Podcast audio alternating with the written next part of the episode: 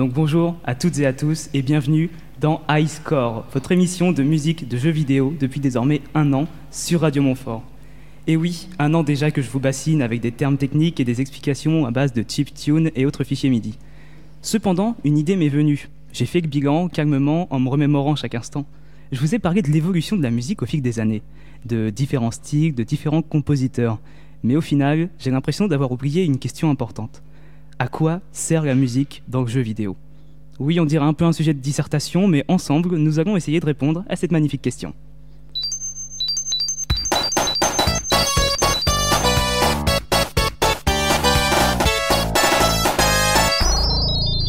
Maintenant que nous sommes dans l'ambiance, nous pouvons débuter.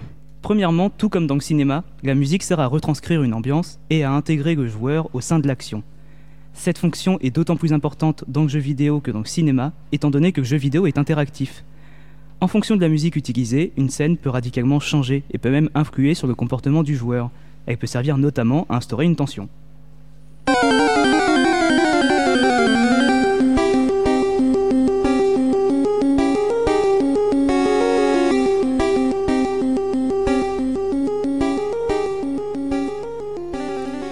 Imaginez un peu les combats contre les Pokémon sauvages sans cette musique emblématique. Toute la tension de ces combats réside dans la musique.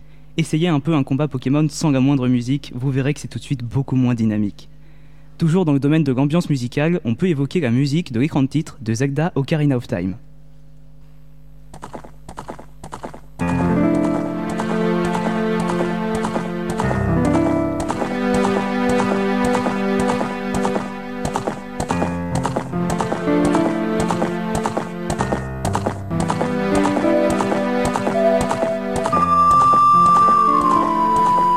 Y entend d'ailleurs le son d'un ocarina, qui est un instrument omniprésent tout au long du jeu.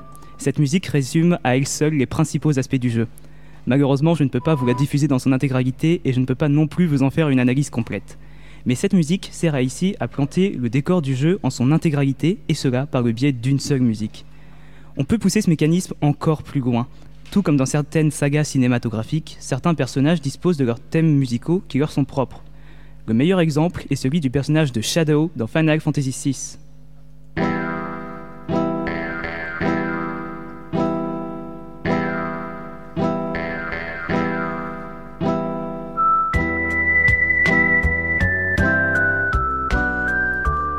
Le personnage de Shadow est dans ce jeu un ninja. Cependant, vous remarquez qu'il possède un thème digne d'un western. On peut alors assimiler ce personnage à une sorte de chasseur de primes solitaire, et ce, uniquement grâce à la musique. Donc, la musique dans le jeu vidéo peut servir à étoffer l'univers du jeu en plantant une ambiance, un décor, un cadre, en donnant des informations supplémentaires sur le monde et les personnages du récit. Cela peut passer par des rythmes, des instruments, des mélodies, voire même des techniques de composition particulières.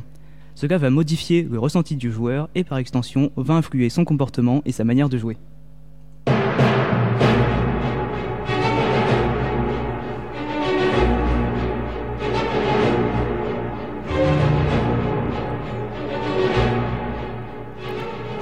Cependant, la musique dans le jeu vidéo possède également une fonction informative directement liée aux éléments de jeu. La musique est alors là pour aider le joueur et lui apporter des informations non pas sur l'ambiance ou l'univers, mais sur le jeu en lui-même. Vous venez d'avoir un exemple avec le thème de combat de Skyrim. Cette musique se lance alors lorsqu'un ennemi est proche du joueur. Cette mécanique de jeu est d'ailleurs très répandue et plutôt ancienne. Elle était déjà présente dans Zelda Ocarina of Time en 98 et est également présente dans The Legend of Zelda Breath of the Wild en 2017, dont voici un extrait.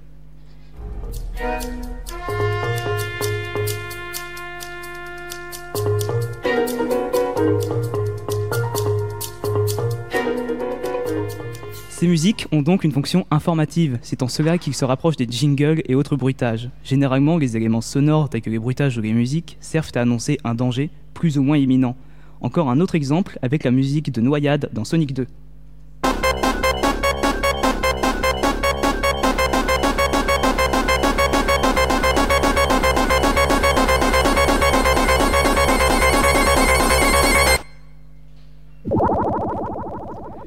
Je sais, je sais, ça ressemble énormément aux dents de la mer, mais au moins là, on est certain que le danger est imminent. Pour conclure, la musique dans le jeu vidéo rassemble globalement deux fonctions. une fonction informative servant à prévenir les joueurs d'éventuels dangers et autres éléments de jeu, et une fonction que l'on pourrait qualifier de narrative servant à définir l'ambiance et l'univers en général. Ces deux fonctions s'entremêlent et sont intimement liées, parfois difficiles à discerner. Mais tout cela est parfois difficile à mettre en place pour les développeurs, étant donné que le jeu vidéo est interactif. Il est parfois difficile d'avoir une musique convenant parfaitement à la situation. Il est d'autant plus difficile de prévoir les transitions entre les différentes musiques et la durée de ces dernières. Mais nous évoquerons tous ces problèmes dans un prochain iScore. Merci à tous de m'avoir écouté. À la prochaine. On se retrouve tout de suite après un tout petit peu de musique. Nous écoutons Astat sur Radio Montfort.